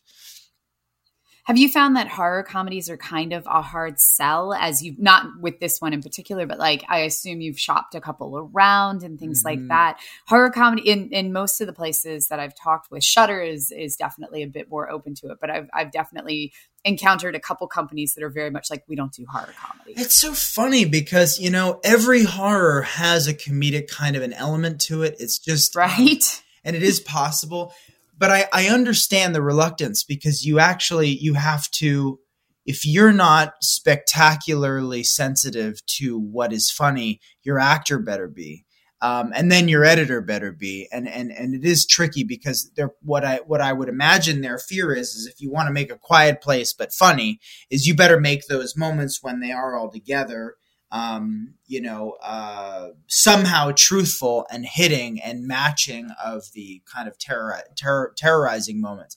I would love to do um, true horror comedies. I mean, I think you know Jordan Peele is the one who's really succeeding at it. Yeah, e- even Us, and he would be the first one to say Us is a horror movie through and through. Well, well, yeah, but there it it is its DNA is is its humor, and and it's all mm-hmm. played for real with Tim Heidecker's character and Moss and you know the way the kids are. the I mean, the family. whole family. Yeah. It's it's, it, Yeah. and it's genius and it succeeds, and it's because it's played for real. You know. And Elric, I remember seeing that in the theater, and there were laughs throughout that. There were laughs during their death scene too, because of the Beach Yeah. Boys song playing. I Yeah. mean, like they, he Yeah, knew yeah. what he was. He knew what doing. he was doing. and the, all the scenes with the boat. I mean, the the humor is there. You have to have that light side to make the dark side darker, and so the humor is there, whether it's a true horror film or not. And that's the case. Like even most Friday the Thirteenth movies have humor built in in some capacity before it gets to the horror. Yeah, as far as selling stuff around, you know, I haven't I haven't been able to take too much stuff around beyond beyond stuff to Shudder, which is wonderful. Like those guys are so filmmaker Mhm. forward. And but I do think um I think that if you're able to kind of pave a path, which I'm trying to do, you know, you can at least say, look, at least now here's a comp. You know, you've got people Yeah. like Peele. Krasinski almost doesn't count because he's sort of, he's, even though he comes from comedy, he's sort of, you know, eking it out. But Leigh Whannell, you know, um, Oh, yeah. it's a brilliant example. Look at Insidious; it's it's laden with it. Um, and uh, Invisible Man, though it's you know well far more grim. Upgrade, I mean, genre Upgrade, films. upgrade had a lot of humor. It's all a lot of humor. humor. Such good Yeah, humor. That's a brilliant Yeah, example. that's- it's not you know yeah. not traditionally horror, but anyway, you kind of get the idea. It's again, it's you how you need your anchors. You need your anchor performers to to uh to draw you in from an emotional perspective, and and then you're you know then you're golden. Yeah, Yeah, it's a hard thing to balance to to change tones and scare people before making them laugh. But obviously, the two, when in a good horror movie, they, sh- they should have that. I think a lot of movies take themselves too serious. I love serious art house horror, but I don't like a film when it's taking itself seriously. And you could, and usually it's such a subtle difference, right? Mhm. It's like you can watch Hereditary, and Hereditary is actually really funny. like, Yeah. and and we know his follow up, Midsommar, basically is a comedy, you know, with really grim set Ari pieces in Aster between. is So hysterical. That's the thing. Yeah. You know, he, he might be Yeah. like you know K- Kubrick laser focused, but that's part of what makes Yeah. him Kubrick la- laser focused. Is he's like, well, I'm I'm working to nail this tone here, or to or to get you to play this right. Um, but that I same watched, film without those moments, you're like, it doesn't probably work. You there know, was we don't an, feel it, you know. I watched this interview with, or it may have been a podcast. I can't even remember, but it was an interview with Ari Aster where the interviewer specifically said did you add in the woman pushing his butt during the weird sex scene as humor? Because again, I remember seeing that in the theater with Elric and the whole audience like lost their shit yeah. during that. Like that was Genius. just next level. Because we all um, want it. We, we, want to feel that at some point in our life. Have somebody yeah. just help, help you out. Just weird. just weird. Yes, Give support there, a little cheek lip. Um, but his response was very much like a no. Like I, I, wanted it to be creepy, but at the same time, like it's it's fucking hilarious. Oh, it's so like I think hysterical. That, there's such a thin line between that. So I find it. I, I think he probably understands that. You know the creepy kind of translates into absurdity at very mm-hmm. quickly. Well, the, what's that line? I mean, that line in Hereditary where the mom says she doesn't like, I can't remember, she says something about the son, like, I never wanted you or something. And it's the funniest mm-hmm. thing. And it's also the most shockingly disturbing thing you've ever heard, seen come out of a mother's mouth. And I remember going, wow, there's something really there. And again, that's the actress too, right? You have this incredible comedic actress. Mm-hmm. So it's, you know, it's a dance, right? But, but, you know, you did it well in this yeah. one. Yeah. It had a lot. This had a lot. Like scare me. I think you always. I know what kind of movie that was from frame one, so I knew. I didn't know where it was going to go, but I knew. Oh, okay, it's going to have these kind of eerie moments, but it's going to always be funny. And it's always about storytelling. With this one, I really didn't know going into it, and so I was actually kind of surprised when it could get a scare out of me or something. You know, that was it was it was a lot of fun in that sense. Oh, so, I would love to jump to scare me for a sec, yeah. and I would love to hear about how you kind of stylistically approach that because the coverage and how it stays interesting. I mean, usually when you have two people in a room, it's the battle of, well, what do you point the camera at? I've pointed the camera at mm. you and I pointed the camera at you and I guess I'll go back to you. And so you run out of kind of coverage options really, really quickly. Yeah. Um, but that one, it just feels like it's constantly moving and the performances are constantly giving you something new to look at. Um, so how did you kind of approach that one aesthetically? Um, I mean, you know, being terrified helped, knowing that we were going to be contained and that um, I hadn't done it before uh, to that degree. So um, my cinematographer, my co-producer Brendan Banks, we we shot listed the entire movie. I acted it out um, before we knew what the location was, and sort of talked about the idea of shots. And then once we had the location, we spent two days plus a tech scout plus a rehearsal in there, mapping the whole thing out, taking photos um, actually once we once we officially got in there and scouted, we had blueprints of the of the cabin where we could then do overheads, um, and that was extremely helpful too. But I, I went through and kind of I knew that I wanted the shots to be tempered.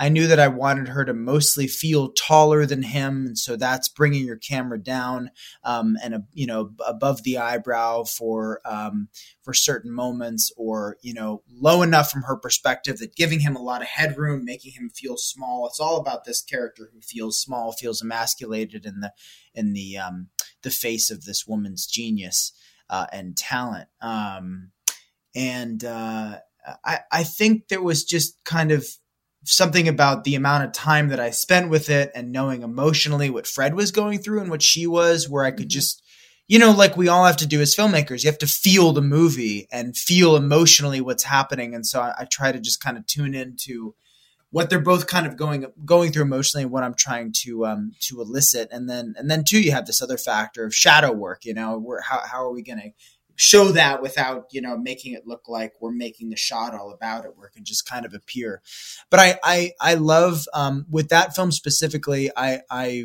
drew a lot on my fanship of Yorgos Lanthimos. I love Killing of a hmm. Sacred Deer and Dogtooth, and and um, I thought uh, you know his work specifically, holding on shots and then suddenly panning slowly left and finding some something new to look at, and then slowly coming back. For example, um, that's stuff that that just puts you on your toes and makes you feel sort of immense dread, but can also be a mm-hmm.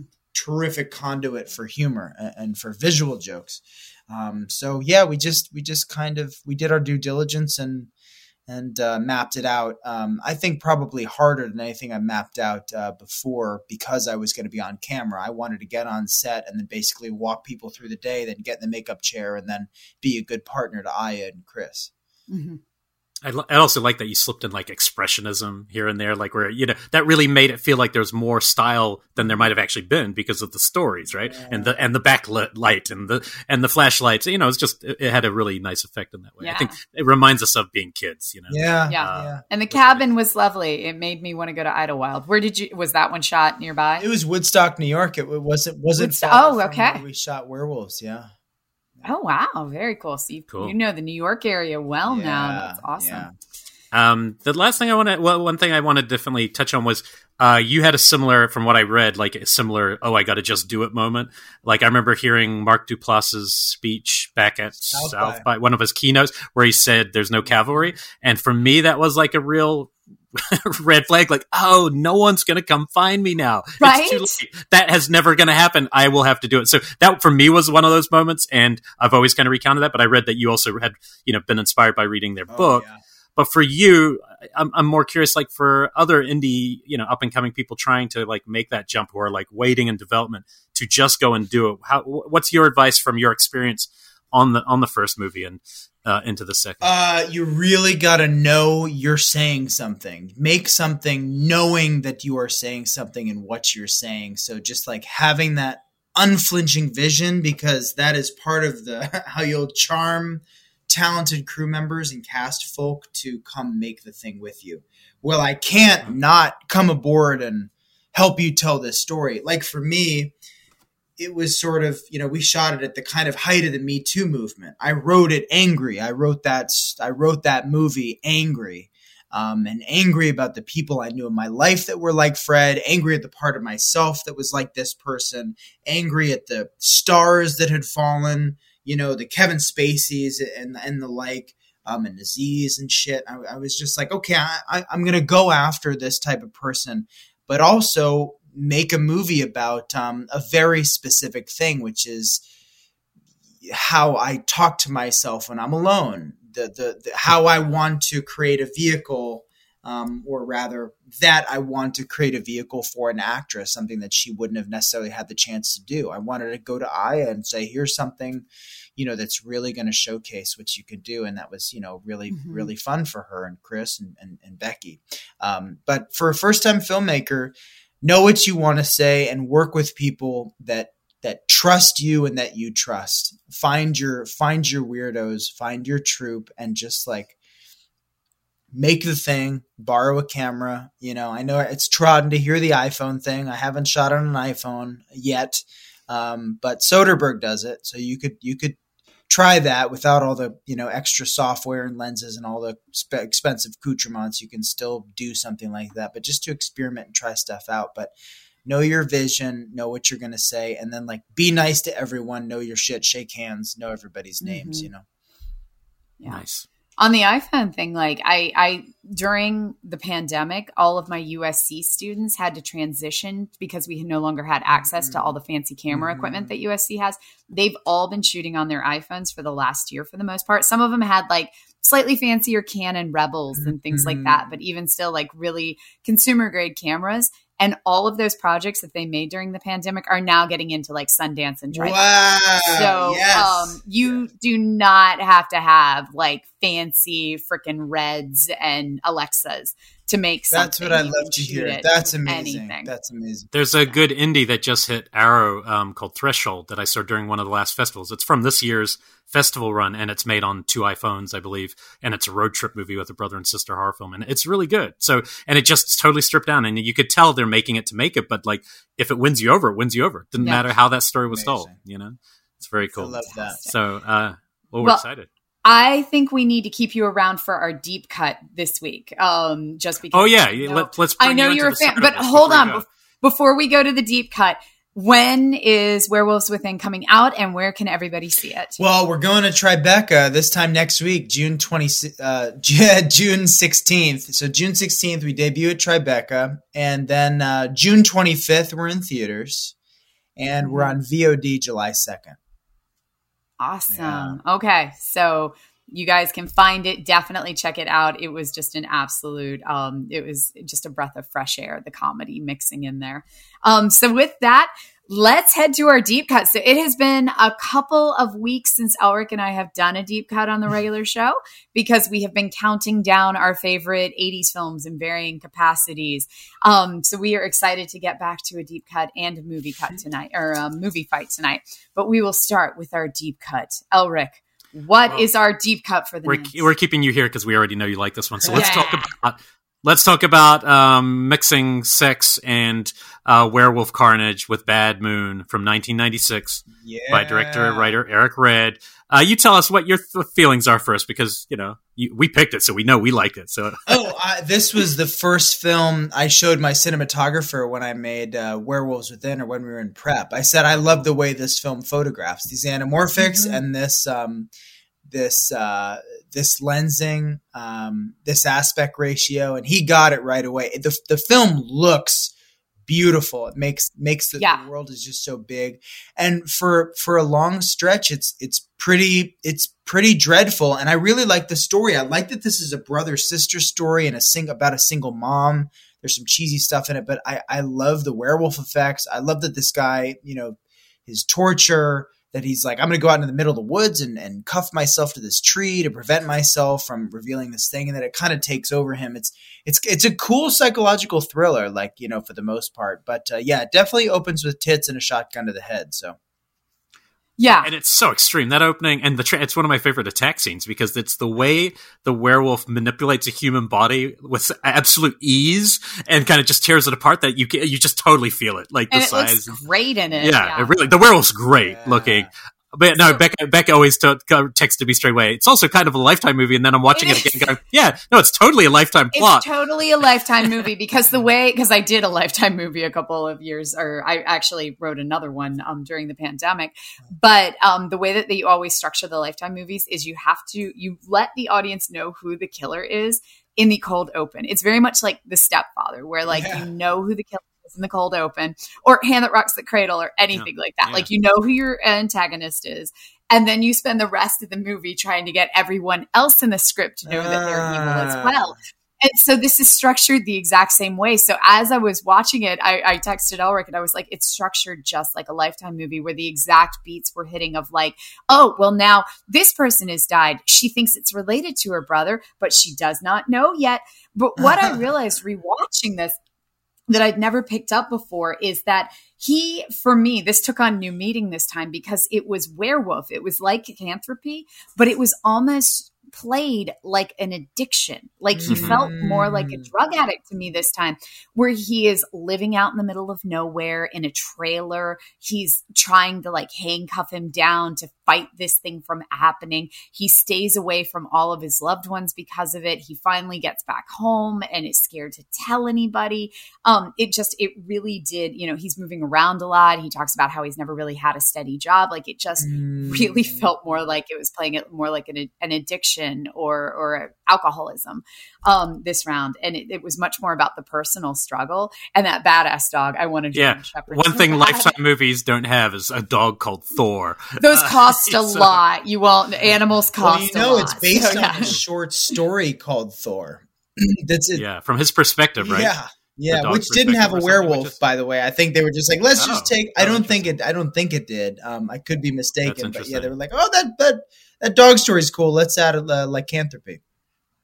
But again, yeah, cool, good stars. Uh, yeah. Yeah, there were some cool dog POV shots in this. Um, not quite as many as we see in like The Hills Have Eyes 2, um, where the yeah. first half of the flashback. movie the first half of the movie is the dog's flashback, but um, it still did have some cool like dog POV stuff. But but I do love the mano mano thing between the dog and the wolf, and and him like you know you know he's peed on his trailer, and he comes out in a human form and smells the pee and knows oh, the dog's marked his territory. And later the payoff to that scene is hilarious to me, yeah. where he takes care of the dog. I won't even run it for people, and it's Michael Paré, so it's like the Mariel Hemingway and Michael Paré actually make really good brother and sister. Yeah, yeah.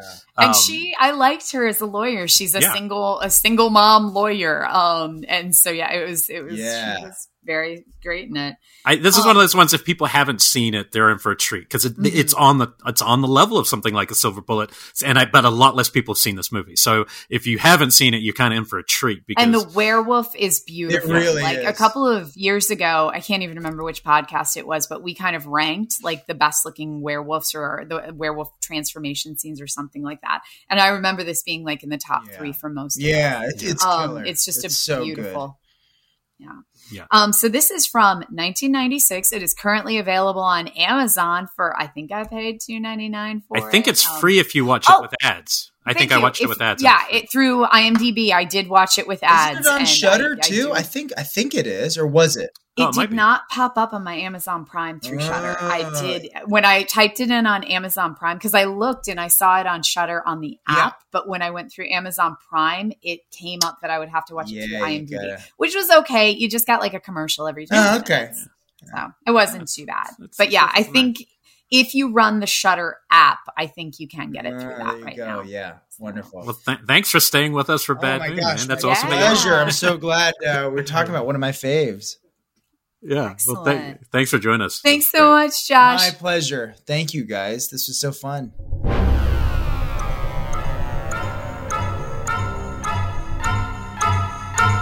well, Elric, you know what time it is now. I believe it is movie fight. Movie fight. SummerSlam edition. Even though it's only the start of summer, but just in case, just in case we don't get to do it again in summer, let's do it right now. right Uh, now. Yes. Um, so we we I didn't realize these were all 90s until we started recording. The all 90s, our deep cuts 90s werewolf movie. Now get ready for a couple that are so perfect for a movie fight. This might be the best movie fight we've done because I they both are like similar things but totally different. And only Uh, tell two us. years apart. So from 1993, we have Full Eclipse, and it is going up against from 1995 Project Metal Beast. So why don't you introduce what we won't compare them yet, but you tell us a little bit about Metal Beast and I'll jump in as, as needed and then I'll tell them a little bit about Full Eclipse and then we'll see how these things We'll line fight. up. Because I think both of these are pretty lesser known. They're both kind of deep cutting. Yeah, so Project Metal Beast is one that I had recalled from my youth, um, or more of my college years, and was suddenly like, oh, we should totally revisit this. The concept of it is that scientists inject soldiers with werewolf blood, like you do, in hopes of creating a super soldier. They don't. They all go berserk and it's crazy and they all start killing each other except one who the scientists decide to cryogenically freeze like you do. I don't understand the motivations that happen throughout most of this movie, but we're going with it.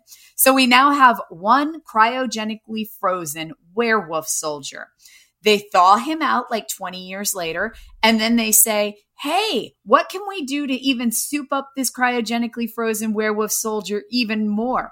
Let's give him badass metal skin so he's completely impervious. Well, and I think he so the guy who's doing this is lying to the scientist. He tells Yes. the Kim Delaney that it's to help create some sort of skin, not cancer, but some sort of skin thing disorder it's like a that they're going to cure. Yeah. Yeah, they're going to help people with it. So that's why the scientists are doing it. They have no idea uh, that this is a werewolf, which is the fun part. And then when they take out the silver bullets, that's when shit hits the fan. Uh, So, because yeah. I guess that frees him to go. They take out the silver bullets, and then suddenly he is able to break out of his restraint, and now superhuman soldier werewolf with metal impervious skin is loose in their science facility, Yes. and shit gets cray. Yeah, And and, we, so, and we'll talk um, about who plays some of the roles when we do the comparisons because they could they could weigh in here. So that's Yes. Project Metal Beast by some guy Alessandro De Gaetano. I didn't, haven't heard of him from '95. Hadn't heard of him before heard. either before. Okay, I hadn't seen either of these movies, so this was a good time for me. So this is like both new. Okay, it t- brings us to Full Eclipse, uh, directed by Anthony Hickox, who we all love from Waxworks and Hellraiser Three. Already a sign of quality. Uh, this was a Ryan Turek to the Matt recommendation. I believe he recommended this on at least three different episodes. He did At it least on a, at least uh, definitely a live show, and I remember sitting there going, "Oh, I'm never going to watch that movie." and then here I am watching it uh, and having a good time. So this is uh, a a person who should be a much bigger star in my. I still to this day don't understand how Mario Van Peebles Mario Van isn't Peebles the biggest star amazing. ever. Yeah, he's he's like ridiculously attractive. He's really cool. He's smart. He directs movies. He acts in movies, and yet he's still not really that well known now. Um, anyway, he uh, is part of this uh, L.A. Police Department. Uh, him and his partner uh, are kind of going out uh, on a. There's a you know there's a shooting. Something happens to his partner. Uh, we start to basically his partner returns. He thinks his partner's died. He mourns the loss of his partner, and suddenly his partner's back saying, Yeah, I'm fine. It was no big deal. And you're like, What? And we start to go, Oh, maybe there's something going on with his partner. Like, we obviously know there's the title's full eclipse. There's some sort of uh, wolf type thing going on. And then we meet the super secret group of cops who have uh, carte blanche to be like a their secret SWAT.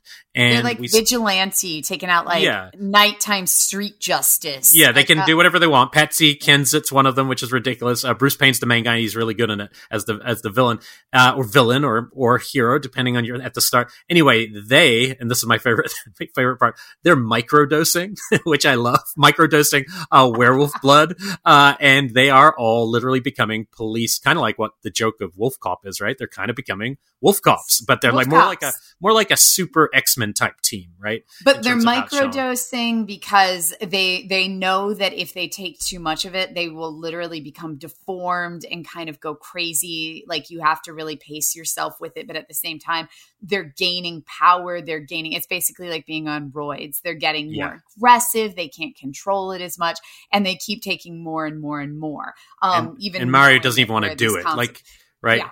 He's kind of tricked into it by having sex with Patsy Kensit, which is one of the more ludicrous sex scenes. the uh, weirdest one. Where she actually turns kind of wolfy. But okay, so those are your two, your two lineups. That, but I love you it. miss you miss the my favorite part is that the lead werewolf they are microdosing the werewolf blood, Uh-huh. but that um Garou, the main werewolf, is extracting it from his brain with a syringe, which Yeah. was just one of the greatest moments to walk in. Yeah, on. and you see some, and I won't ruin it, but you see some of his past. You learn a little bit about his past, which is pretty epic.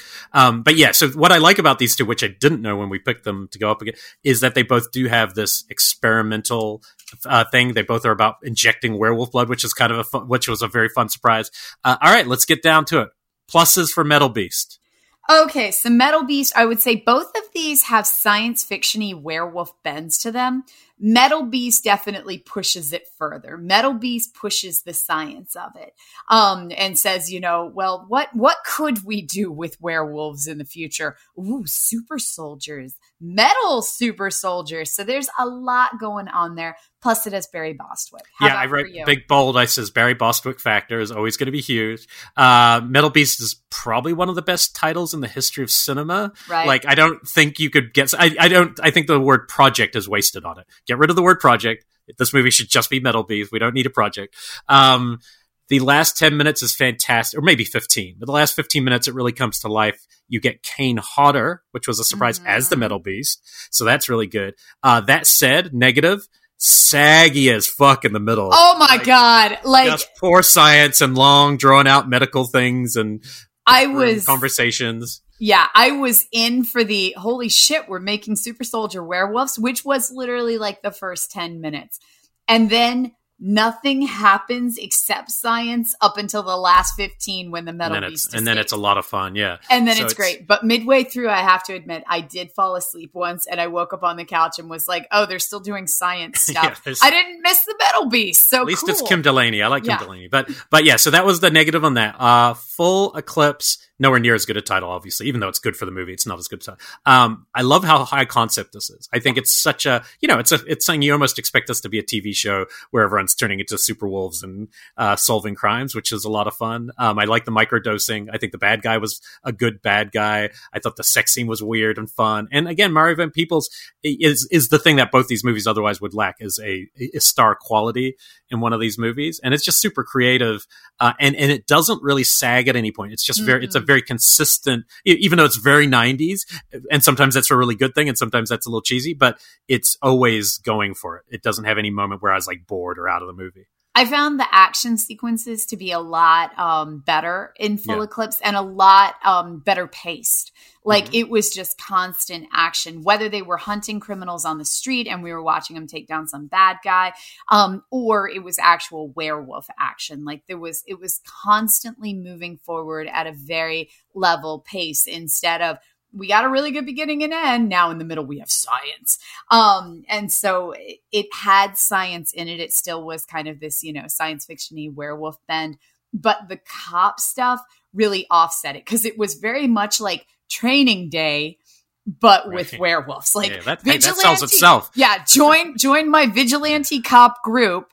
And also, I'm a werewolf. That Yeah. was it. Was the setup of it, and so. But don't that- sleep with my woman, otherwise we're going to have a, woman. a problem in the group. That uh, we're gonna werewolf fight. yeah, yeah, Um, werewolf. fight. Well, so I think that one of the things, the way to look at it is, we have only one metal a werewolf, and we have a whole group of uh, cop super soldier werewolves. So Yes. maybe this wasn't a fair fight after all, because maybe for my money, Mario Van Peebles is coming out on top. Super group of cop vigilante werewolves definitely trumps one metal werewolf in my book. Full Eclipse was Full an Eclipse. absolute joy. I had such a good time watching this. Whereas And I was the first view for you, right? Yeah, I had Yeah, never seen Full yeah. Eclipse before. So whereas I kind of nodded off in the middle of the science for Metal Beast, I was all in with Full Eclipse the whole time. So we, even though we have a winner, I am going to say I think that's actually also works very well as a double feature because they're different enough and they're quite fun. So I would recommend you do both if you haven't seen them. But Full Eclipse is the winner of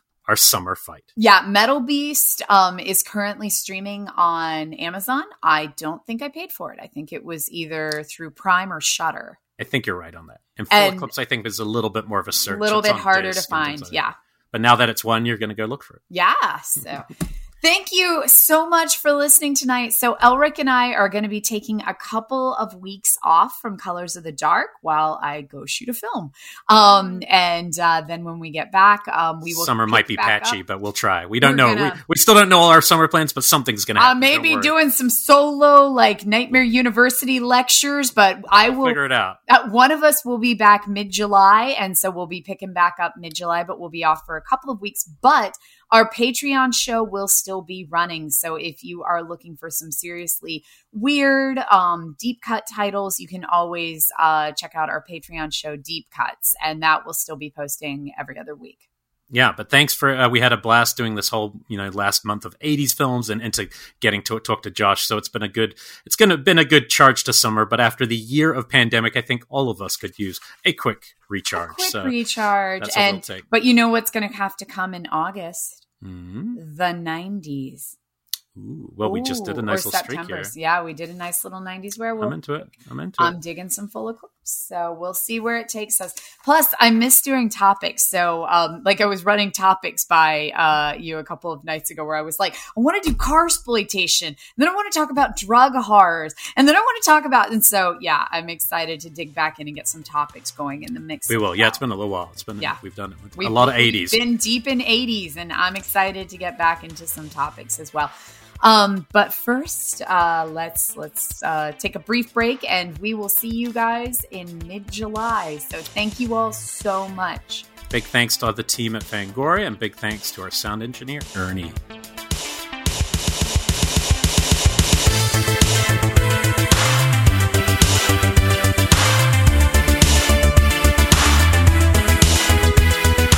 The Colors of the Dark podcast is a Fangoria production. Producers and co hosts are Rebekah McKendry and Elric Kane. Executive producers are Tara Ainsley and Abby Gould. Associate producer is Jessica Safavimehr. Sonic branding by Michael Rodriguez. And of course, our amazing sound engineer, Ernie Hurtado.